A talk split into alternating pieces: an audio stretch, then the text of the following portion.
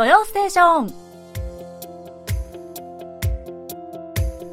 リスナーのリクエスト曲とともに気になるとっておきの韓国を紹介するソウル発情報番組土曜ステーション。進行役のナビこと超ミスです。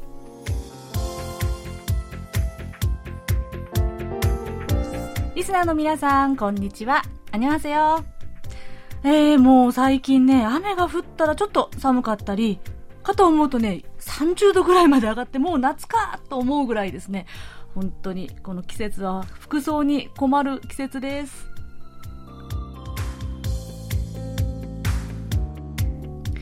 えー、私がですね最近ちょっと興味深く見ていたニュースがあるんですけれども、ね、サムスン電子のサムソン電子の、えー、コ・イーゴンヒ会長が保有していた美術品この約1500点もあったんですね、えー、これを、えー、国立現代美術館に寄贈するというニュースです。皆さんもねこの KBS ニュースでももしかしたらお聞きになったんじゃないですかね、えー、ちょうど以前この土曜ステーションでも、え、紹介したことのある画家のイ・ジュンソプさん、ね、私もここで紹介したおかげでですねすっかり、うん、好きになってしまってよく見ていたんですけれども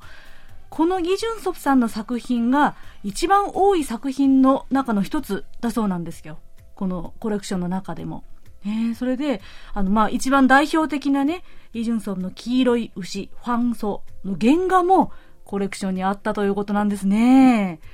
でもね、その他も、このラインナップが有名すぎる芸術家たちなんですよ。国内外含めて。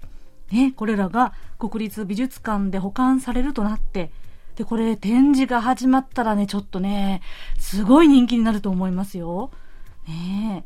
私ちょうど先日、え徳須郡の中にある国立現代美術館に行ってきたんです。で、その時にね、企画展で、美術と文学が出会った時というタイトルのね、とっても素敵な企画展がやっていたんですよ。それもね、ちょうどイ・ジュンソプさんも含めて、えー、1940年代ぐらいかな、えー、その頃にから活躍していた近代の文学者と、えー、画家たちの交流を、まあ、こう企画展で見せてくださってたんですけどね、まあ、そこのもうそうそうたる画家たちも全部イーゴンヒコレクションの中にあるんですね。いやー、これ、早ければ7月とか8月には国立現代美術館で展示開始の予定ということなのでね、すごく楽しみです。韓国ではあのコロナの貿易の段階が高かった頃はやっぱり全部ね閉まっていたんですよ。美術館とかもね今日本でもねあの緊急事態宣言でかなり休業となっていますよね、まあ、今は予約制で人数制限内では見ることができるのでぜひぜひ注目したいと思っています。それではえ今週の土曜ステーションはこちらの曲で楽しくスタートです。最後までお楽しみください。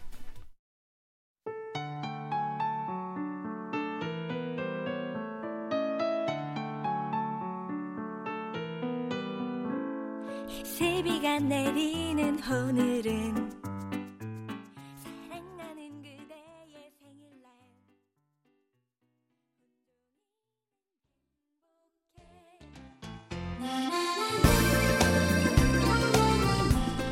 お送りした曲はクーヘソンさんの曲で2005年発表の「ハッピーバースデートゥーユーでしたあなたのお誕生日に心を込めて刺繍とバラを一輪 プレゼントするよという可愛い歌です、えー、こちらリクエストしてくださった関正則さんなんと明日23日がお誕生日とのことです関さん생일축하드립니다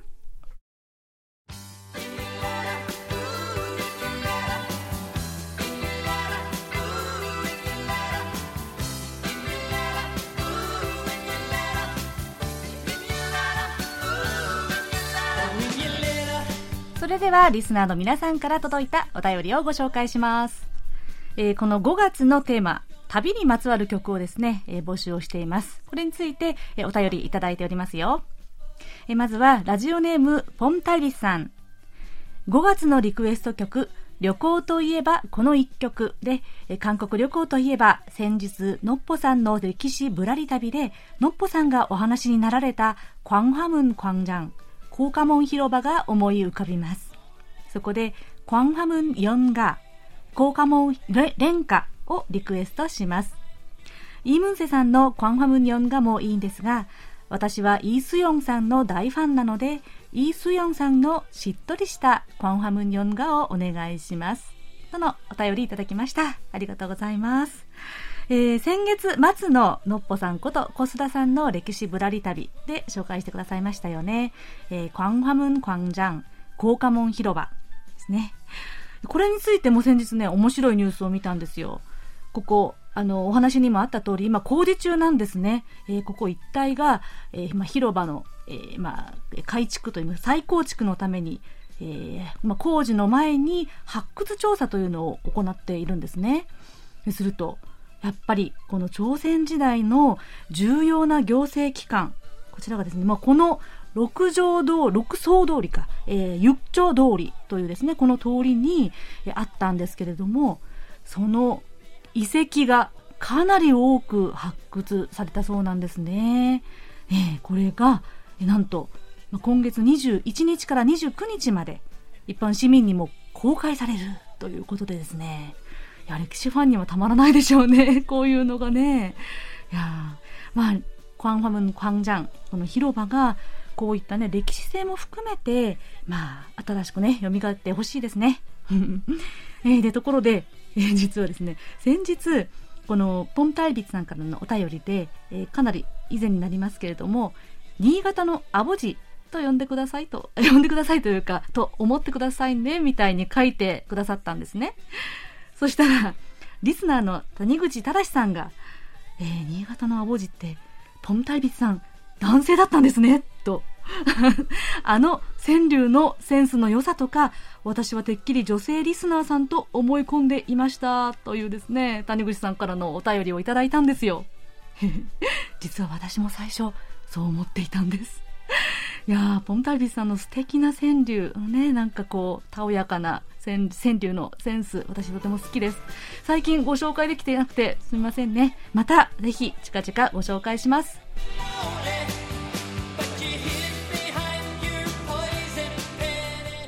福岡県嘉麻市のラジオネーム R05 さん。旅にまつわるリクエスト。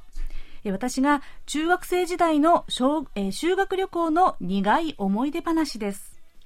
今は福岡に住んでいますが、当時近くの県に住んでおりまして、その時の中学校の修学旅行で大阪や京都、兵庫県の宝塚、石川、福井県など北陸を旅行しました。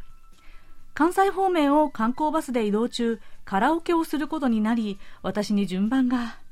歌なんて日頃歌わないもので、当時 KBS の国内向けのラジオ放送や KBS の日本語放送の番組を聞いていた私は当時好きだったユンスイバンドの第二のふるさとという曲を歌いバスに同乗している同級生たちをびっくりさせたかも。びっくりではなく多分冷ややかな視線が飛んでいたかも。というお便りです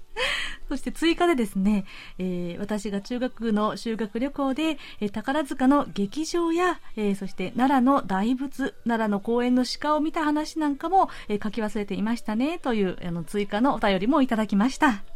はい、ありがとうございます。R05 さん、修学旅行の苦い思い出なんて、ねえ。いや、バスでカラオケ、やりましたね。やりますよね。いやー、先駆けてますね。当時、韓国の歌謡曲なんて。ね。いや、他の同級生の方々はね、どんな歌を歌われたんでしょう。当時何が流行っていたんでしょうね。うん。でもね、冷ややかな視線じゃなくて、すげーって感じで 見てたんじゃないでしょうかね。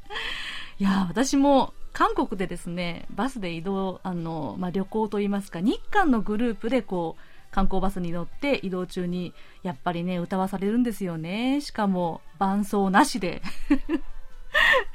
いやーその思い出がありますよ。なんかね私の場合はですねイムジンガンを歌ったらすごくみんなポカーンとしてたという思い出があります。ね韓国ではあんまり知られてないってこと私知りませんでした。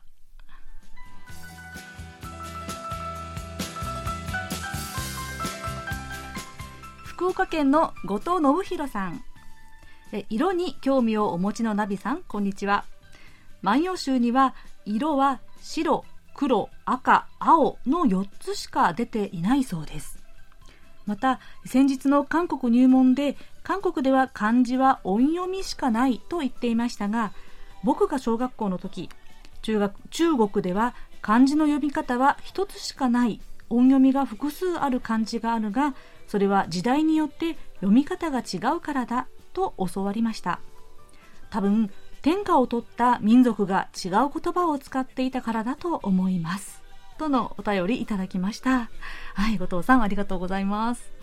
4月の尾形先生先生のとっておき韓国ノートですね。で色についてのお話とあと、まあ、韓国での漢字表記についてお話解説してくださいましたよね。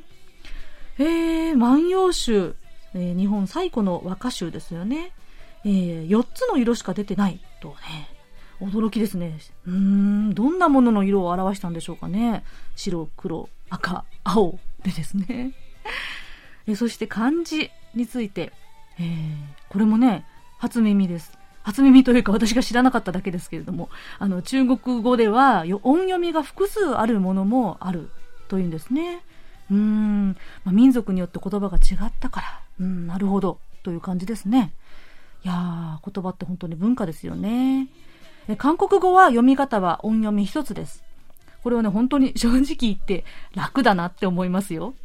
これはね、やっぱり日本語で漢字になれると最強ですよね。だってこの漢字に音読みも訓読みもあり、それから複数の読み方がありなんてね、や外国人の友達がね日本語を学ぶのに漢字で発狂しそうなぐらい難しいって言ってました。え本当にそうだなと私は同情していました。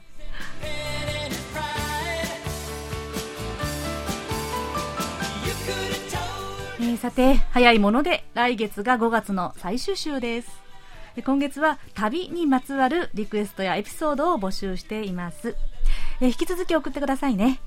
そして、え、もしも6月のリクエスト曲のテーマ、こんなテーマにしてほしいなんていう希望があったら、それも聞かせていただけると嬉しいです。もちろんね、えー、テーマに関わらず、えー、聞きたい曲とか聞きたい話題、それか短いメッセージなんかも大歓迎ですよ。お便りどんどん送ってくださいね。お待ちしてます。お便りはメールアドレス japanese.kbs.co.kr または番組のホームページの掲示板からお送りください。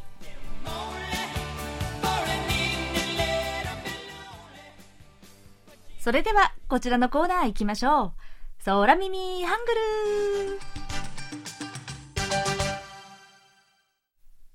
はい今日はそらくんとみみちゃんの空耳ハングルです。韓国人のそらくんと日本人のみみちゃん。ある日みみちゃんがそらくんに声をかけました。そらくん、なんだかストレスを抱えているようです。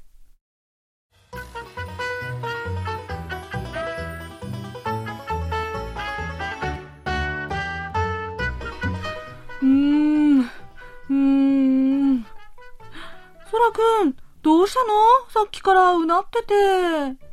あ、ミミちゃん、僕来週、すごく大事なプレゼン大会に出ることになっちゃってさ。へえ、すごいじゃないそれがさ、全然自信ないんだ。ああ、もう考えただけで緊張してお腹が痛くなってくる。ストレスで吐きそう。えー、大丈夫？そらくん。ああ、ケロった。え？ゲロった？ちょっとちょっと、こんなところで吐かないでよね。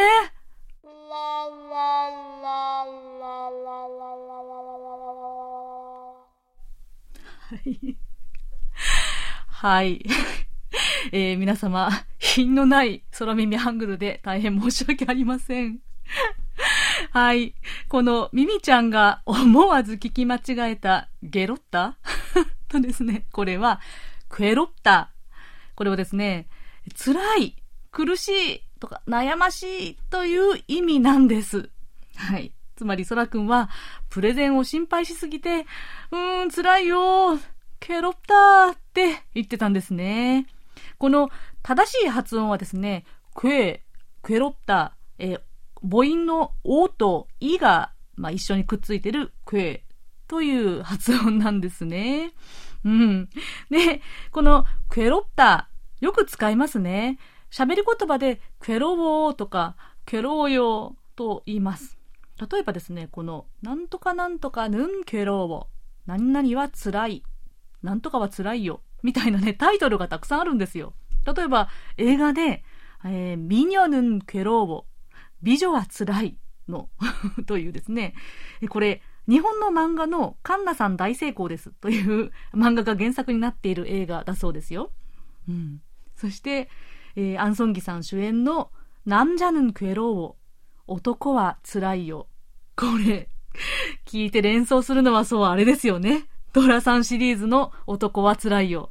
これもですね、韓国語では、なんじゃぬんけろうになってるんですよ。そのままね。ね、辛いよ。けろう、けろった。ね、覚えられそうですよね。ゲロッタではないですよ。何度もすいません。はい。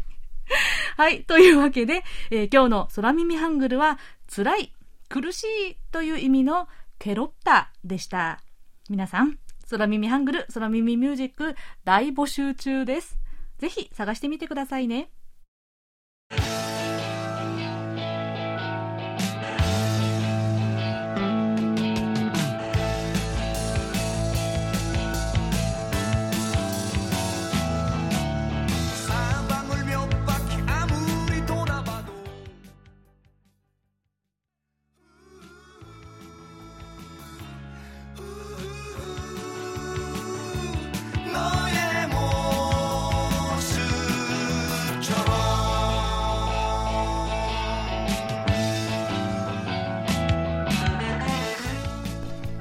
りした曲は先ほどお便りをご紹介したラジオネーム R05 さんのリクエストでユン・スイルさんが1989年に発表した曲「チェ・イエ・コヒャン」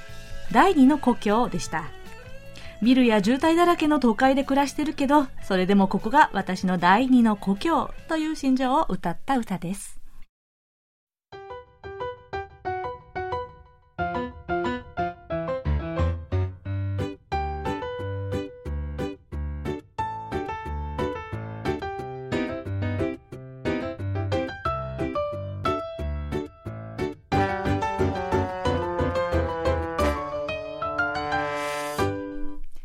ソウル暮らしの音このコーナーでは韓国の日々の暮らしの中で聞こえてくる様々な音や話、言葉、エピソードなどをお伝えしていきます。えー、先日5月18日は広州民主化運動記念日でしたね。韓国では518、518と呼ぶのがもっと一般的かもしれません。おそらく皆さんも、ニュースとか映画とかでね、最近は518民主化運動について、えー、よく聞いたことがあるんじゃないかなと思います。実は、今回私、えー、17、18日の2日間、広州に行ってきたんです。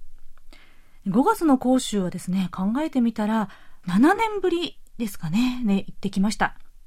そこで、今日は広州訪問をレポートしたいと思います。えー、まず、足を運んだのは、国立518民主墓地というところです。ここは広州民主化運動の犠牲者が眠る共同墓地となっています。1993年に文民政府となって犠牲者を正式に弔う墓地を作ることが決定して2002年に国立墓地と昇格しました毎年5月18日にはここでの公式の追悼式が開かれます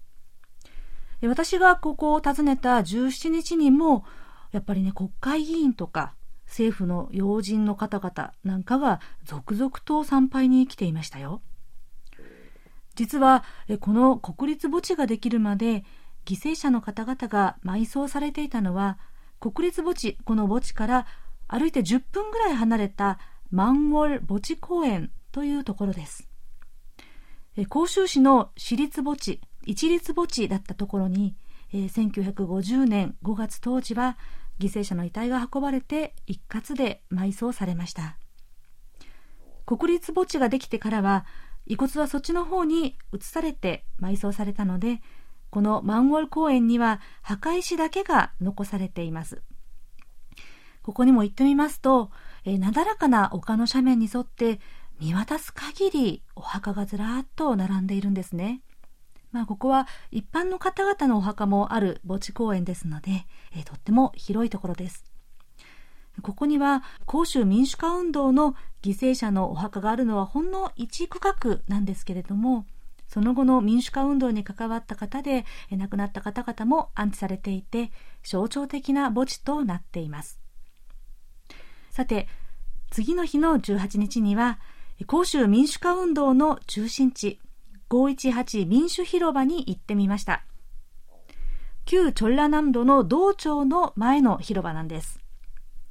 この広場で1980年当時5月14日から16日までの3日間、甲州の大学生たちを中心に集会が開かれました。今も広場にある噴水台の周りに学生と市民たち約5万人が集まり、軍事統治の終結と民主化を叫んだんです。ところが、翌日17日の深夜、政府は非常戒厳令の全国拡大を宣告。18日が明けるや否や、光州への軍部の鎮圧が始まります。こうして518民主化運動は幕を開けたのです。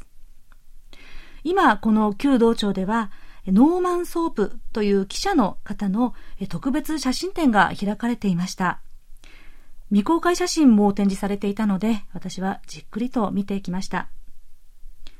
道庁の向かい側には、全日ビル、チョニルビルというのがあります。ここは建物の外壁と10階の壁に銃弾の跡が残っているんです。これによって軍のヘリコプターの射撃が行われたという証拠が明らかになりました。今はこのビルはきれいにリモデリングされていますが、ビルの壁の弾痕は印をつけてそのまま残されています。私は今回の訪問で印象的な出会いがありました。国立墓地の追悼館で展示物を見ていた時に、ある男性と話を交わす機会があったんですね。その方は当時高校生でソウルから広州に来た時にたまたまこの民主化闘争が起こり1ヶ月ほど広州から出られなかったと言っていました。そして軍人が国民を銃剣で突いたりする信じられない光景だった。今でもあの時の光景が頭に焼き付いていてトラウマになっていると当時の記憶を話してくださいました。聞いている私も胸がいっぱいになってうまく答えることができませんでした。また、マンウォル墓地の管理事務所の所長さんとも少しお話をしました。その方は自分の友達もここ墓地に眠っていると言っていらっしゃいました。当時中学生だったということです。こういう出会いを通して、この甲州の町のあちこちに、そしてここに暮らす人たちにこの甲州民主化運動の生々しい跡が残っているなと感じましたそしてまだそれは完全に終わっておらず現在進行形なんだなということも感じました。民主広場ではミャンマーの軍事クーデター反対デモを応援する写真展が開かれていました、え、そういったものを見ながら過去の広州と現在のミャンマーのつながりというものも感じずにはいられませんでした。というわけで、え、今回ソウル暮らしの音は5月17日、18日に訪ねた講習レポートをお送りしました。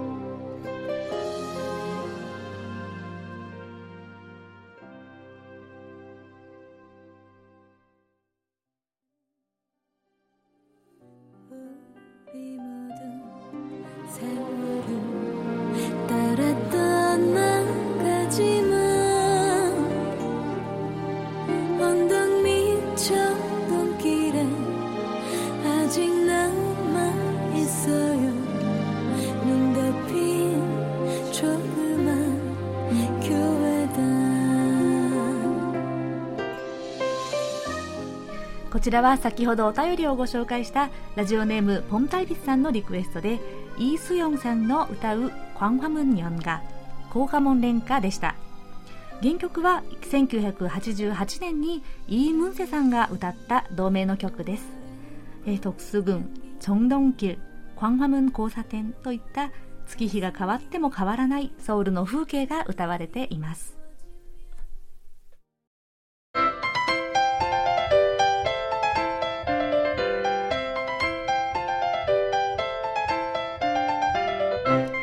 き韓国ノート今さら聞けない韓国入門。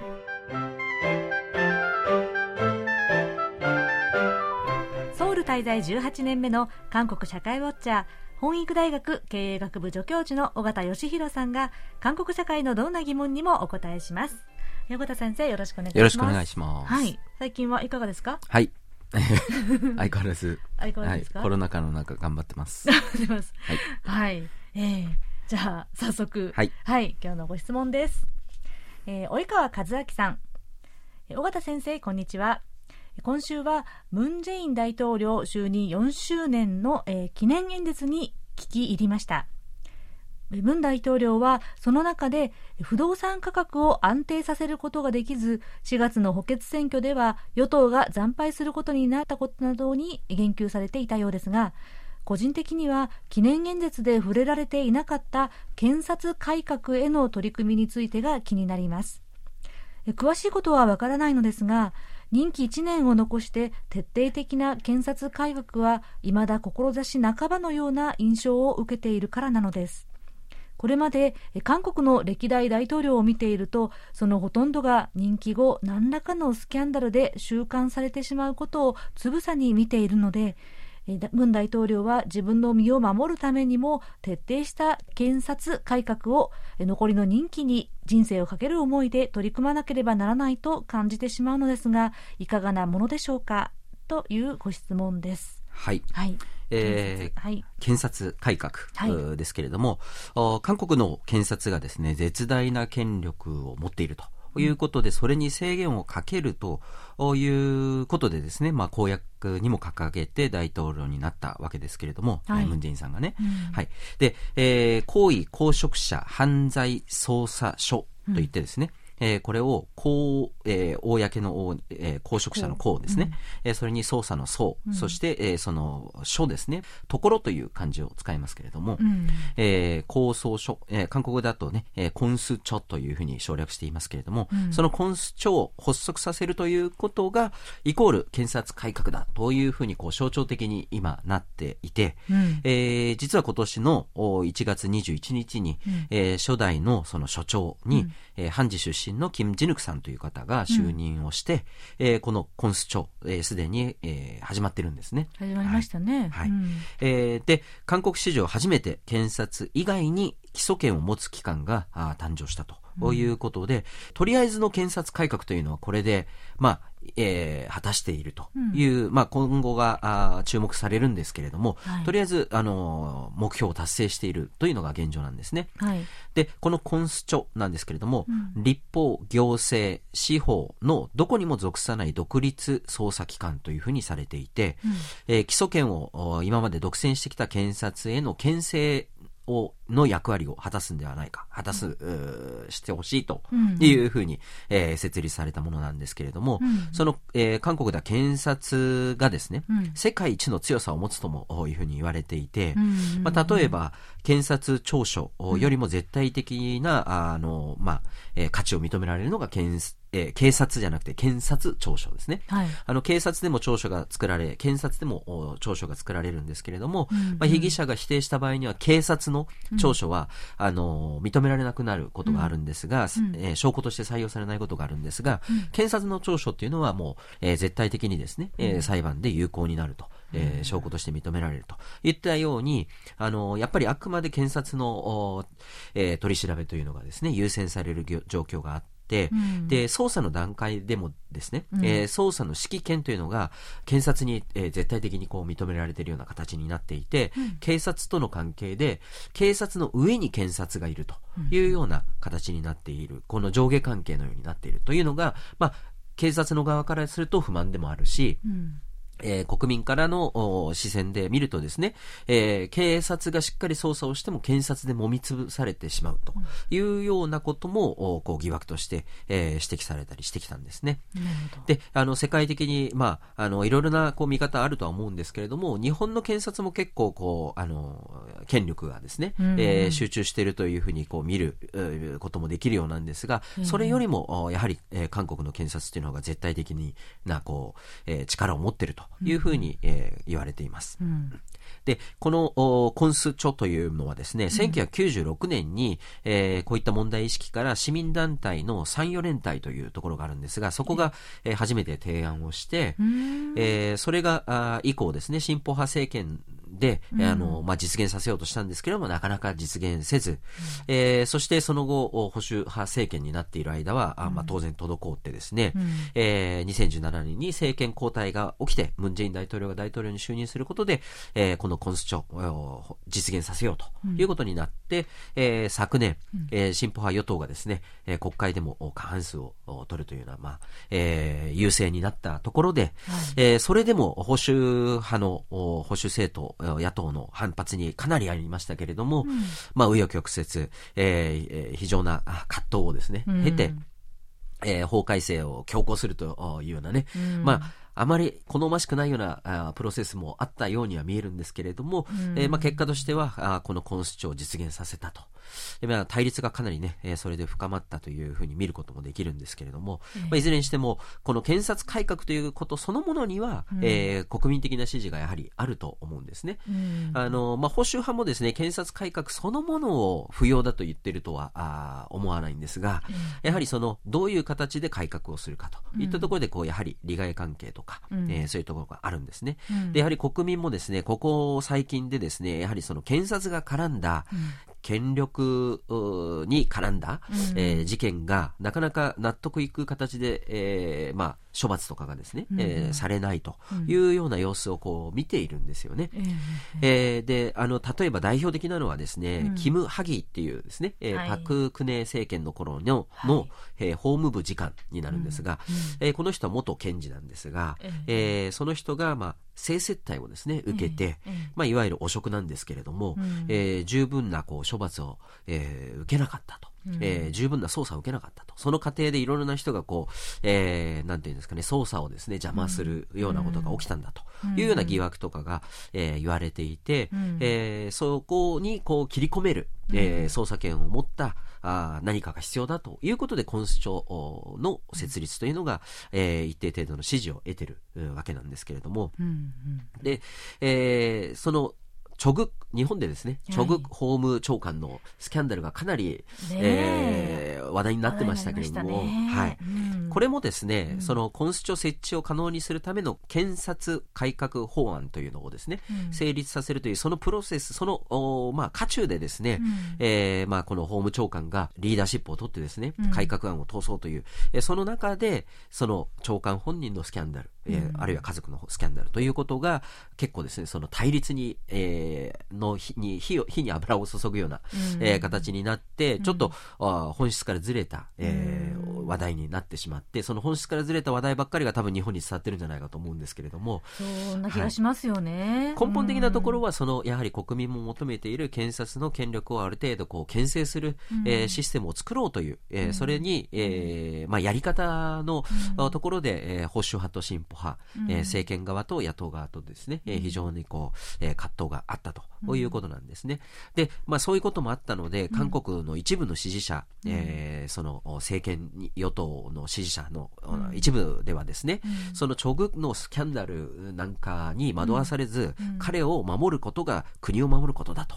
検察改革を断行することだと。いう、ちょっと極端な気もするんですけども、そういうこう主張が出るぐらい、えー、まあその当時の、えー、韓国ではですね、検察改革というのがこう、えー、非常に大きな、えー、話題になっていて、その中で起きたのがそのスキャンダルだったということなんですけれども、で、このコンスチョの設置をですね、えー、反対する側の人たちっていうのは、やっぱり検察権力の分散っていうことで、やっぱり利害関係のある人たちっていうのは当然反発があります。えそれかから、そのコンス庁ジャン、えーコンス庁のお所長ですね、えートップ。トップですえね。うん。これはですね、その、おまあ、専門、えー委員会で、えー指名をして、それを大統領が任命するんですね。うんですから結局は大統領が、うん。えー任命する、えー大統領の意にかなった人がなるんじゃないかと。うん。政権による捜査権の掌握につながる、要は検察の、えー独立が失われるというような、あうん。逆のこういう心配も、まあ、あってですね。うん。えまあ、これ自体はですね、その、やはりそれなりに、あの、理にかなった批判だとは思うんですけれども、うん。まあ、これがどうやって担保されていくかということが今後の注目ポイントになるんだと思うんですが、はい。うん。えー最近ですね、うん。このコンスチョによる捜査の対象、第1号が誰になるかというのが注目されていたんですけれども、はい。えー5月10日にですね、えー与党系のおチョ・ヒヨンソウル市教育官という、うん。えー人のですね、うん。えー不正採用疑惑、えーうん。教職員のですね、不正採用に関わったという疑惑が、えーこの捜査の対象に、えー第1号としてなったんですね。ちょっとびっくりでしたけどね。はい。意外なところというかね。ねはい。うん。えーそのチョ・ヒョンさんっていうのはソウル市教育官というね、うん。えー日本の教育庁とはちょっと違ってですね、うん。韓国の場合その、えー、と自治体の教育官というのがうん。選挙で選ばれるんですよね。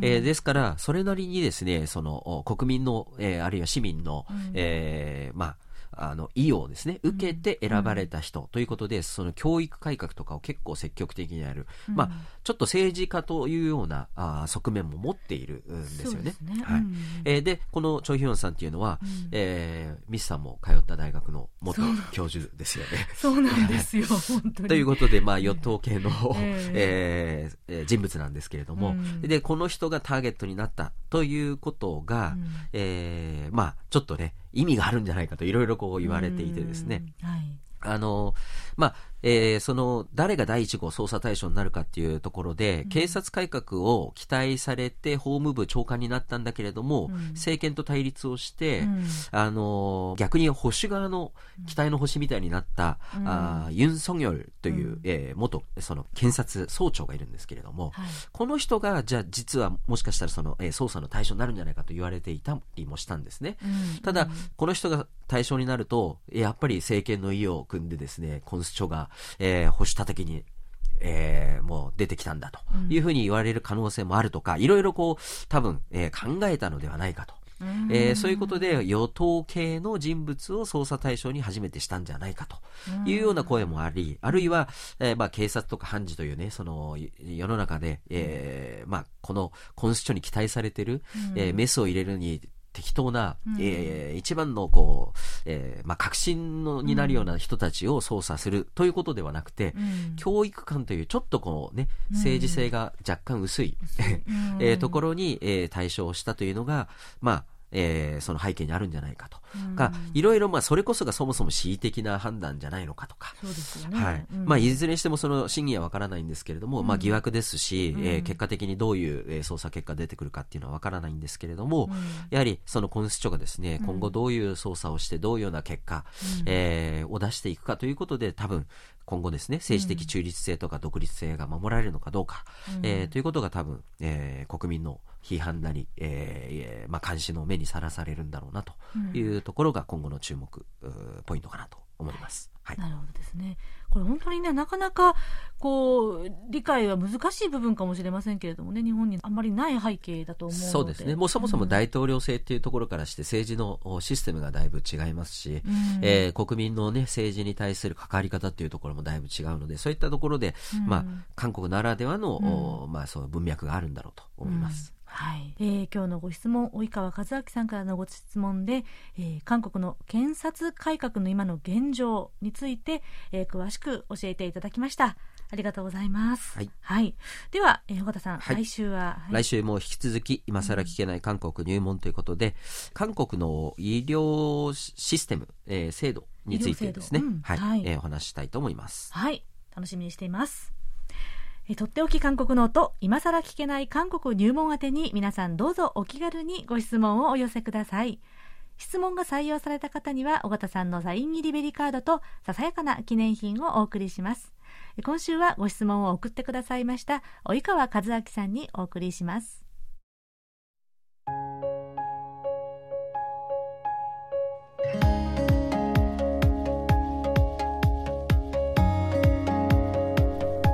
それでは今週のおすすめスポットを紹介します。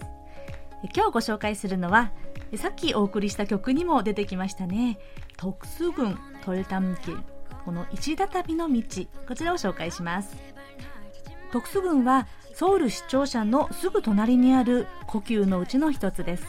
もちろん有名な観光スポットなのでもうここには来たことがあるという方も多いでしょうね。この特殊群の外壁に沿って西側に伸びている石畳の遊歩道がトルダムキル。正式名称はチョンドンキルと言います。周りはこうビルに囲まれたもう都会の真ん中なんですがこの道を一歩入るととっても静かでゆったりした時間が流れています。こちらね本当にお散歩にぴったりでま休憩時間の会社員の方々とかまた家族連れとかカップルとかね本当に人通りの絶えない道なんです。でも不思議とあんまりこう喧騒騒がしいという感じはしないんですね。きっとこの王宮の石壁とかそして朝鮮時代に建てられたチョンドン第一教会とかねこういった歴史を感じさせる建物というのとまた木々のこの街路樹の豊かな美しさが独特の静けさを作っているのかなと思います。ここは歴史と自然とともに芸術の道でもあります。まず出会うのがソウル市立美術館。ここは美術館としてもとっても美しくて人気の高い企画展もよく開催されていますよ。そして美術館のすぐ近くにチョンドン劇場チョンドンクッチャンがありますここは韓国の伝統芸術の音楽や舞踊そしてミュージカルの公演などが上演されていますこんな風に歴史自然芸術を感じられるトルダムキ私も先日天気のいい日にとっても久しぶりに歩いてみたんですこのね石畳に木々の影とか木漏れ日が映ってそして道端ではストリートミュージシャンが演奏してというねもうなんだかちょっと映画のような素敵なシーンを堪能してきましたよ。ちょっとしたリフレッシュに、えー、ぜひちょいちょい訪れたい場所です。今日ご紹介した特殊郡トルダムキルの最寄り駅は地下鉄1号線2号線の市町駅市町駅です。一番出口を出てすぐのところにあります。駅番号は132番と201番です。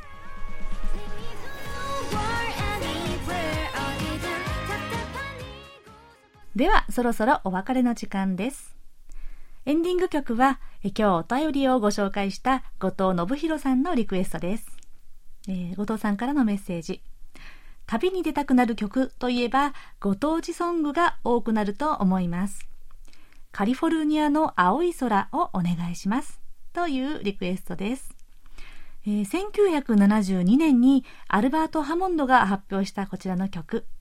爽やかなタイトルと曲とは裏腹に、スターになる夢が破れた挫折感を歌っているんですね。えー、現代は南カリフォルニアに雨は降らない。それでは、アルバート・ハモンドの It's Never Rain in Southern California カリフォルニアの青い空をお聴きいただきながら今週の土曜ステーションお別れです。お相手はナビこと超ミスでした。それではまた来週もお会いしましょう。アニョイゲセよ。Got on board a westbound 747 Didn't think before deciding